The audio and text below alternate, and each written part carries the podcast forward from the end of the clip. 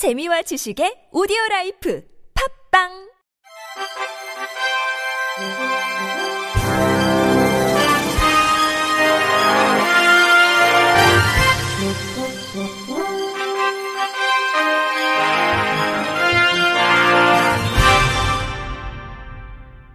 청취자 여러분 안녕하십니까? 7월 29일 금요일 KBRC에서 전해드리는 생활 뉴스입니다. 코레일이 빅데이터 등 IT 기술을 활용한 부정승차 단속으로 열차 이용객 보호를 강화하고 있다고 27일 밝혔습니다. 일상 회복이 시작된 지난 4월부터 철도 이용객이 점차 증가하는 가운데 열차 내 부정 승차는 2020년 14만 건, 2021년 17만 건, 올해는 상반기에만 9만여 건에 달하고 있습니다. 우선 코레일은 빅데이터 정보와 이용 내역을 승무원과 실시간 공유해 검표에 활용하고 있습니다. 부정승차 사례가 많은 출발 후 승차권 반환, 횟수 차감형 할인카드인 N카드 재발행, 정기 승차권 반환 후 승차 등을 예방하기 위함입니다. 빅데이터를 이용한 철도 서비스 부정 이용 방지 시스템은 특허로 등록되며 최첨단 시스템으로 인정받고 있습니다. 또한 이달부터는 QR 검표 시스템을 업그레이드해 반환된 승차권을 즉시 확인해 부정 승차를 단속하고 있습니다.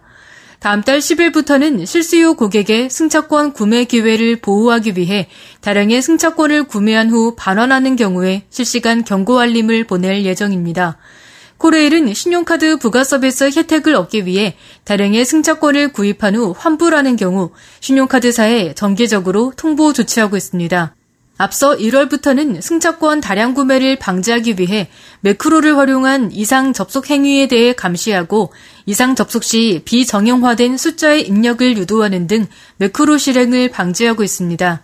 한편 코레일은 열차를 타고 휴가지로 이동하거나 관광열차와 여행상품 이용객 증가에 대비해 여름휴가 피크 기간인 7월 말 8월 초 및 관복절 연휴 기간 중 열차 104회를 증편해 7만 2천석을 추가 공급하는 만큼 부정승차 집중 단속에 나설 예정입니다. 구혁서 코레일 여객 마케팅 처장은 정당한 승차권 구매는 즐거운 여행을 위한 첫걸음으로 고객의 권익을 보호하고 올바른 철도 이용 문화가 정착될 수 있도록 부정승차 단속과 예방 조치를 강화하겠다고 말했습니다. 칫솔은 매일 입안에 들어가는 물건이기 때문에 세균 관리를 철저히 해야 합니다. 세균이 많이 묻은 칫솔로 이를 닦으면 잇몸병, 충치 등이 생길 위험도 있는데요.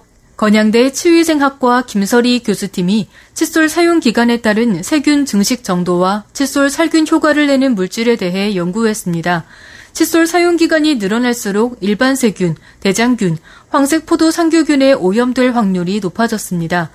칫솔을 사용한 지 3달이 지났을 때 45개의 모든 칫솔이 일반 세균에 오염됐고 86.7%의 칫솔에서 대장균과 황색 포도 상규균이 검출됐습니다. 연구팀은 칫솔에 증식한 세균을 없애는 효과를 알아보기 위해 구강 청결제, 주겸, 베이킹소다, 식초를 사용했습니다. 각각의 재료를 1% 수준으로 희석시킨 증류수에 칫솔을 5분간 담근 뒤 일반 세균, 대장균, 황색포도 상규균을 관찰했는데 식초에 담갔을 때 모든 균이 가장 많이 감소했습니다.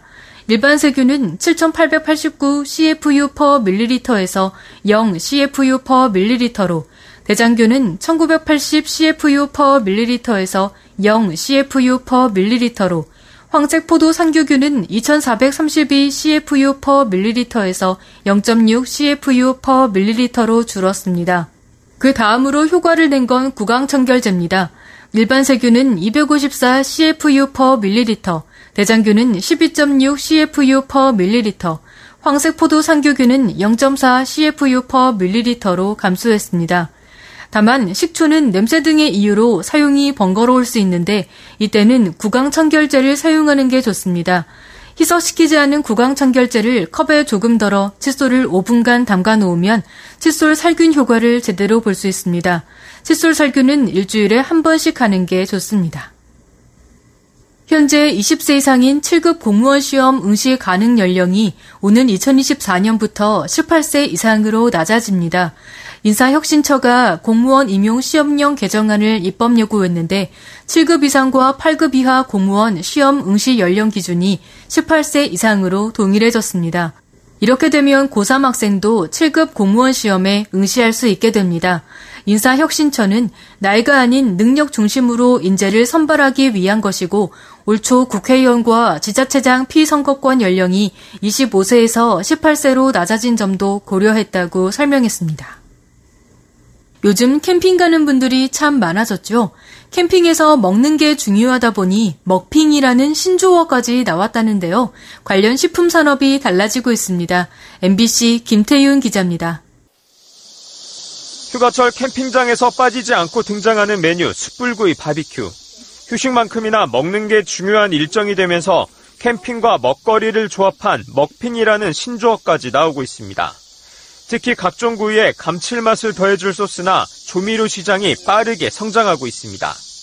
한 식품업체는 쌈장, 고추장 등의 장류와 소금 등 구이 음식에 필요한 양념류 17종을 3, 4인분 분량으로 소분한 캠핑 전용 묶음 상품을 내놨습니다. 또 다른 업체는 각종 국물 요리에 필요한 액젓류가 대형 페트병으로만 판매돼 휴대하기 불편하다는 점에 차간 한 끼 식사에 필요한 만큼으로 소포장한 스틱형 제품을 내놨습니다. 포장 시장이 소형화, 간편화되는 한편 기존에 없던 식품들이 야외용 제품으로 변신하기도 합니다. 한 식품업체는 제주 지역 돼지고기 구이 음식의 단골 소스인 멜젓을 캠핑용 제품으로 처음 개발했습니다. 한 분식업체는 인기 배달 음식에 사용되는 특제 소스를 캠핑장용으로 소포장해 제품으로 내놨습니다. 또 다른 외식업체는 캠핑장에서 즐길 수 있도록 육류와 면류를 합친 간단 조리식품 밀키트를 내놓기도 했습니다. 한 조사에 따르면 2020년 기준 한 해 캠핑장을 찾은 사람은 약 534만 명으로 5조 8천억 원 상당의 산업 규모로 평가됐습니다. 특히 코로나19로 거리두기가 계속되던 지난해에도 시장 규모가 약 7조 원으로 연평균 약 20%의 성장세를 이어간 것으로 추산돼 관련 시장이 빠르게 성장 중인 것으로 업계는 전망했습니다. MBC 뉴스 김태현입니다. 결혼과 출산을 주저하는 이유로 높은 집값을 생각하시는 분들 계실 텐데요. 국책연구원의 연구 결과 이런 예측이 실제 통계 수치로 확인됐습니다. 한국조세재정연구원이 공공기관 노동자를 대상으로 설문조사를 한 결과 주택가격이 100% 상승할 때 8년간 출산 인원은 0.1에서 0.3명이 감소하는 것으로 나타났습니다. 특히 무주택자인 경우는 0.15에서 0.45명까지 줄어든 것으로 분석됐습니다. 집값이 오를수록 가구의 출산 인원이 줄어드는데 그 중에서도 집이 없는 사람들이 영향을 더 크게 받는다는 의미입니다. 연구원에 따르면 지난 2013년에서 2019년 사이 집값이 100% 올랐을 경우 무주택자가 혼인했을 확률은 4에서 5.7%까지 감소하는 것으로 확인됐습니다. 끝으로 날씨입니다. 내일은 전국에 가끔 구름이 많다가 오후부터 차차 흐려지는 가운데 전국이 폭염의 영향권에 들겠습니다. 한편 태풍의 영향으로 제주도와 남해안에는 많은 비가 오겠습니다. 내일 오후부터 저녁 사이에는 수도권과 강원 영서, 충청권, 전북 동부, 전남권 내륙, 경상 서부 내륙에 소나기가 오는 곳이 있겠습니다. 소나기가 내리는 동안에는 기온이 일시적으로 낮아지겠지만 소나기가 그치고 기온이 다시 오르겠습니다. 예상 강수량은 제주도 50에서 150mm, 남부지방 10에서 60mm, 수도권, 강원 영서, 충청권, 전북 동부, 전남권 내륙, 경상 서부 내륙 5에서 40mm입니다. 내일 아침 최저 기온은 서울 27도 등 22도에서 27도, 낮 최고 기온은 서울 35도 등 28도에서 35도로 예상됩니다. 전국 대부분 지역에 폭염특보가 발효된 가운데 최고 체감 온도가 33도에서 35도로 매우 무덥겠고 밤 최저 기온도 25도 이상으로 열대야가 나타나는 곳이 있겠습니다. 미세먼지 농도는 전 권역이 좋음 수준을 보이겠습니다. 이상으로 7월 29일 금요일 생활 뉴스를 마칩니다. 지금까지 제작의 이창현, 진행의 홍가연이었습니다. 고맙습니다. KBRC.